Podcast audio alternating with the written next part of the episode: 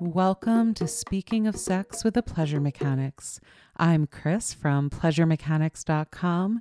And on this podcast, we have honest, soulful, explicit conversations about all arenas of human sexuality. Come on over to pleasuremechanics.com to explore our resources. A great place to get started is pleasuremechanics.com slash free. That will get you enrolled in our free online course, and you can become part of our community of pleasure seekers all around the world.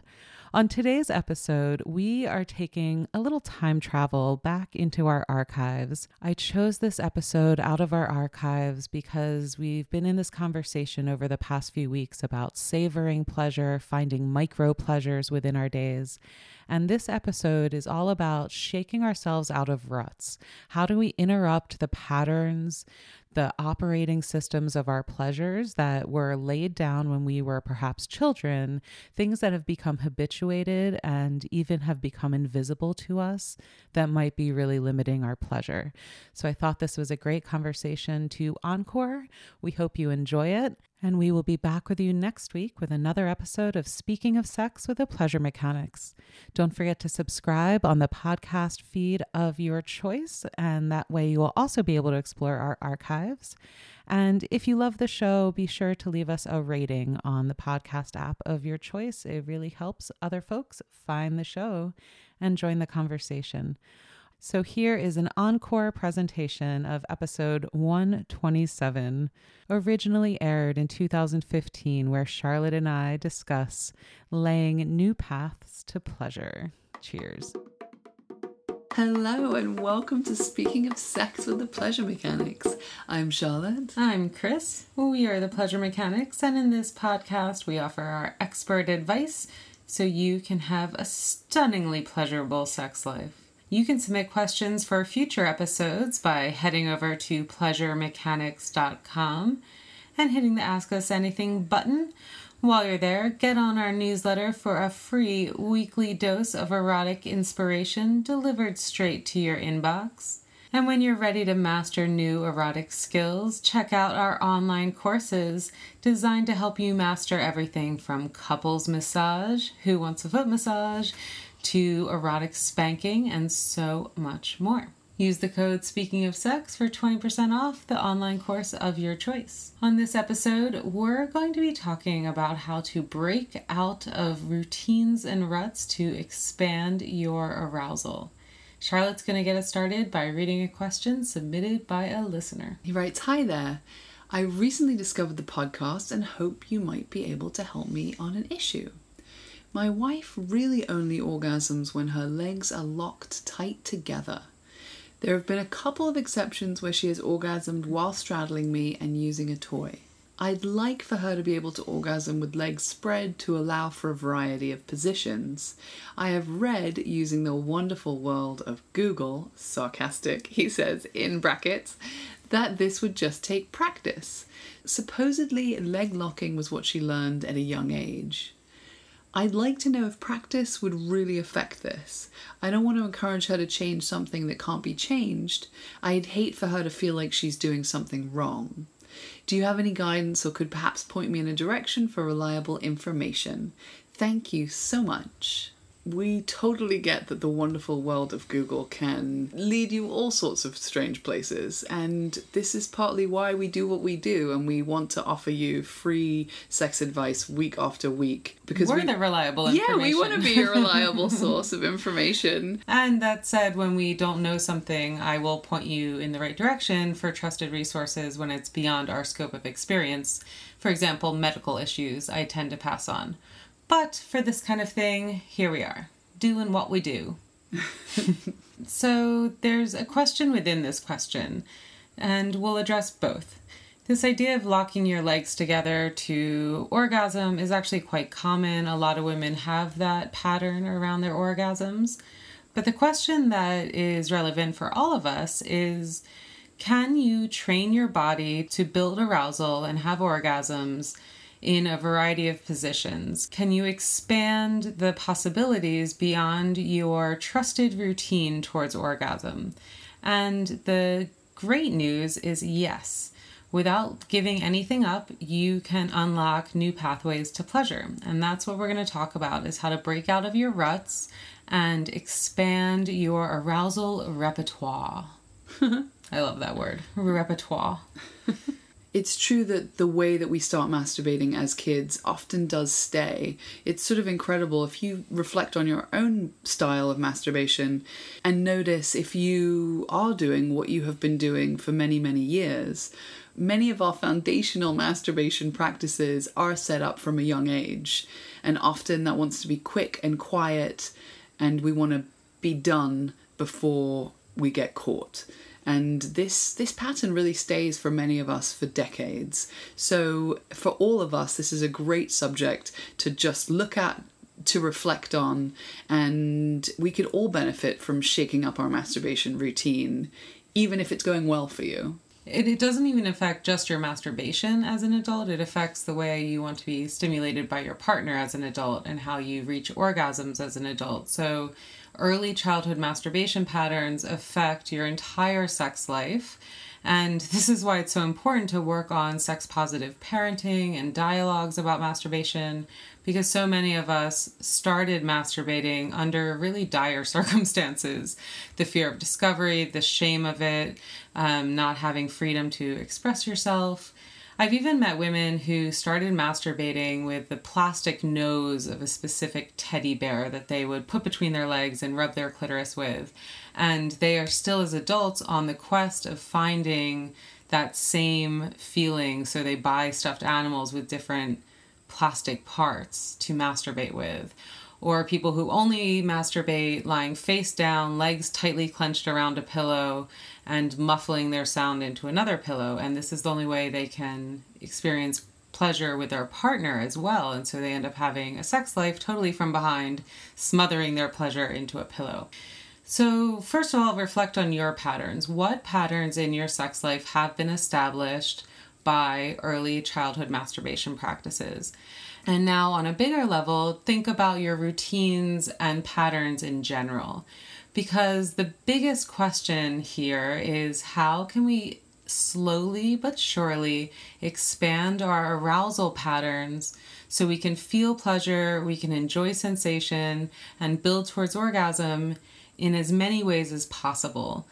So we have an expanded repertoire, our palette of colors has just expanded, our spice rack has grown. So, a quick little anatomy lesson here. The way things are interpreted as erotic is this basic interplay between your nerve endings and your brain. And your nerve endings are responsible only for registering stimulation and sending a message to the brain, sending a signal to the brain where it is interpreted. And it's in the brain that something gets sorted into these erotic, non erotic, threatening, non threatening buckets and are interpreted, and then messages are relayed back, hormones are released, and our experience of the sensation happens. And these pathways establish themselves over time. So, if a signal is sent to your brain and that signal has led to orgasm a hundred times before, the brain is very quick to say, Ooh, goody, orgasm stimulation, let's go, and releases that flood of hormones and sets your body on the track towards arousal and orgasm. These are the routines that work for us.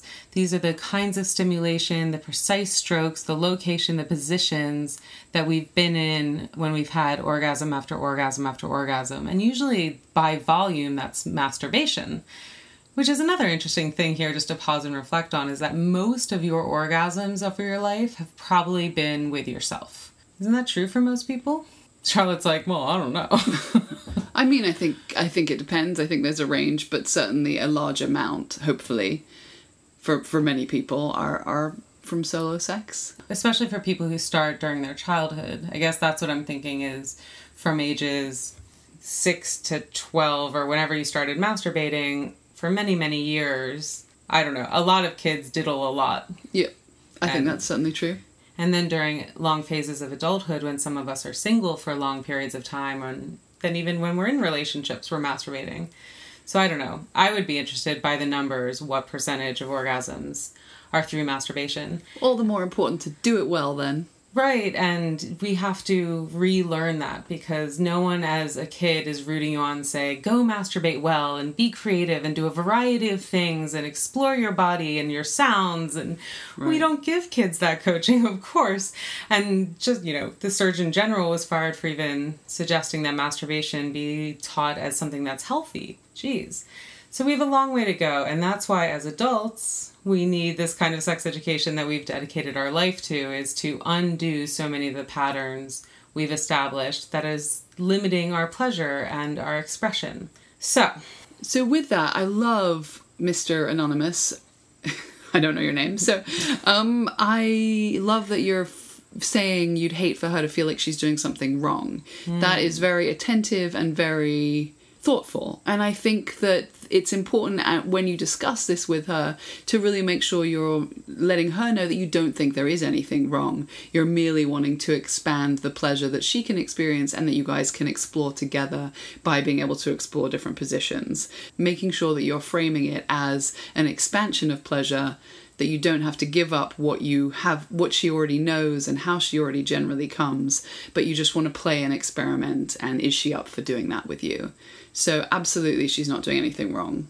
Right, and that's this attitude we all need to take on that we're not doing anything wrong, we're not fixing anything that's broken, we're expanding our repertoire of pleasure, our capacity for arousal, starting from wherever you are now and knowing that there's no end in sight, right? So, no matter where you are now, if you can orgasm one way or three ways, or you've never had an orgasm in your life, or you orgasm at the sight of a beautiful flower on the side of the road, whatever your pleasure capacity now, you can always expand it and it's the perfect time to begin. Right? Yeah, just I love what you're saying that there's never any limit. That really no one has ever found a limit to the amount of expansive pleasure we can feel. So mm-hmm.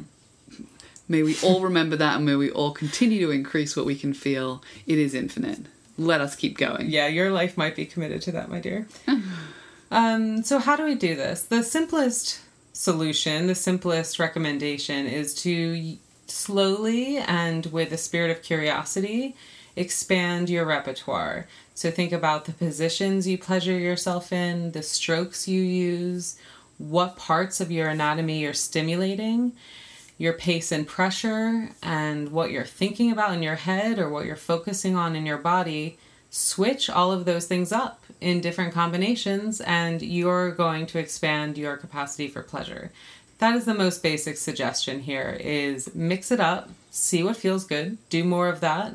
Be willing to explore things that might not feel good at first and then slowly warm up as an erogenous zone. Because don't you think that happens a lot? Like you'll try something once and it will be, you don't feel it the first time.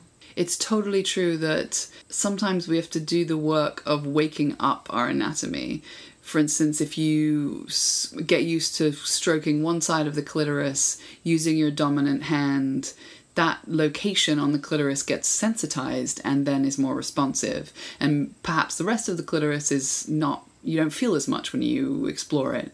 But if you start including it and stimulating it on a regular basis, even though it might not feel as strong at first, over time it will get sensitized. Wow, so I just want to highlight that point that a pattern can be established simply by where your dominant hand falls when you reach down and touch your genitals. Absolutely. Right? You reach down across the clitoris, that spot is where you touch most often, therefore, it's most sensitized to orgasm. And becomes quote unquote your spot. Right. Right. But really, all of it can become your spot if you stimulate it. But it just takes sensitizing it, which takes time, which takes attention, which takes effort. Right. So we've mentioned changing positions, changing your strokes, changing where you're stimulating on your penis or clitoris or vulva.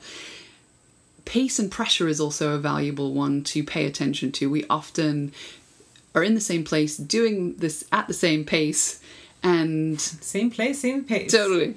Play with slowing it down. Right, everyone does things too fast or we go really fast so that we can get to orgasm quickly. Right. But if we want to just play, slow everything down, make it lighter, make it make the pressure deeper. Just play with that and just it's another place to bring your attention to to get out of your habits. Mm-hmm.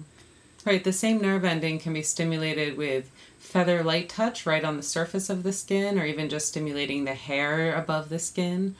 Or you can then sink deeper into the skin itself, or deeper yet into the muscle and the bone. And all of these create different pressure points and different kinds of stimulation in the same square inch of your body.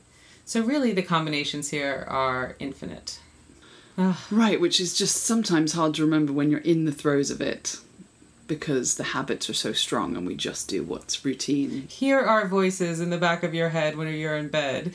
Be creative. Play a little. Go deeper. Switch it up. Slow down. Only if that doesn't feel funny. that might be a total boner killer, or it might work for you. I'm not sure. And All then right. the other piece to pay attention to is where your attention is within your own body. Are you focusing deeply on the sensations or are you running fantasies in your mind? And you can explore either end of that spectrum. Right, and the same thing applies to the positions you're in and how you're stimulating yourself. This also is really relevant with sex toys. A lot of people find a vibrator that works and they find their quickest route to orgasm and lock down on that vibrator and have that pattern. And this over time really starts to limit the kinds of pleasure you're capable of feeling and the strength of your orgasms.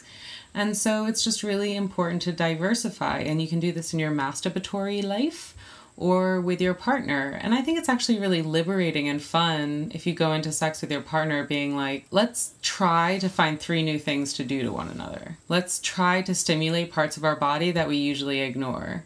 Getting out of your routine together and just putting it as a challenge, a creative process, and saying, let's take a little adventure and try to do something new on purpose, not knowing what the outcome's going to be. You might not reach orgasm, and that has to be okay, but at least you've shaken things up and aroused new nerve endings and gotten creative together, which is part of the erotic process. Right. And with this couple, for instance, as you're exploring new positions, as Chris is saying, it's totally possible that no orgasm will be happening for a while because she will have to retrain her neurology to associate those positions with high levels of turn on and eroticism. And so that's what you want to be focusing on, seeing how much arousal you can bring to her body in those positions, not necessarily with the goal of orgasm. And I will mention as a sidebar here, there can be a certain level of avoidance when routines become routine.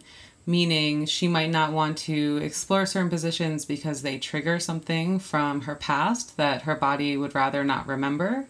Other people avoid entire bodily regions because of past trauma or an association with pain or unpleasant stimulation.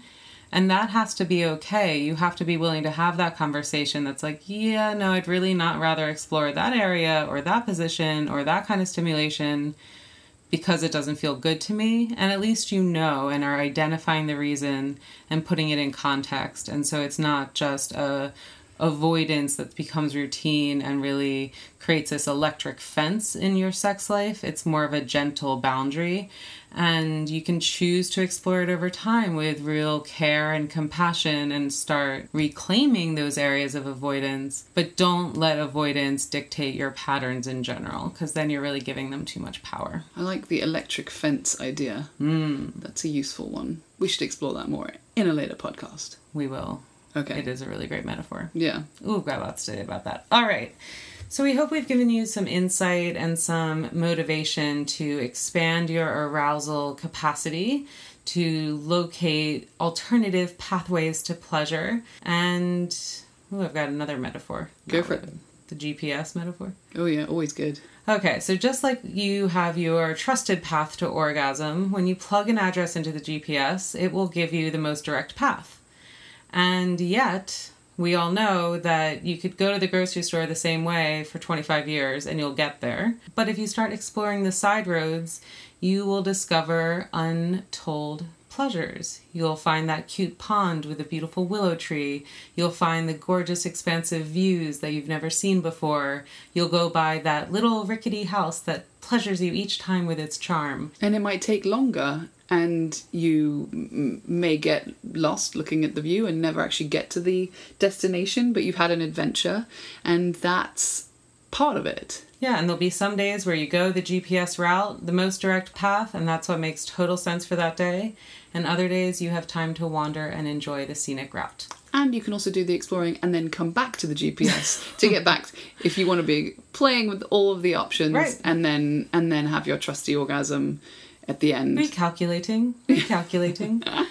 All right, so you get the point, and we are here to guide you every step of the way as you expand your erotic repertoire.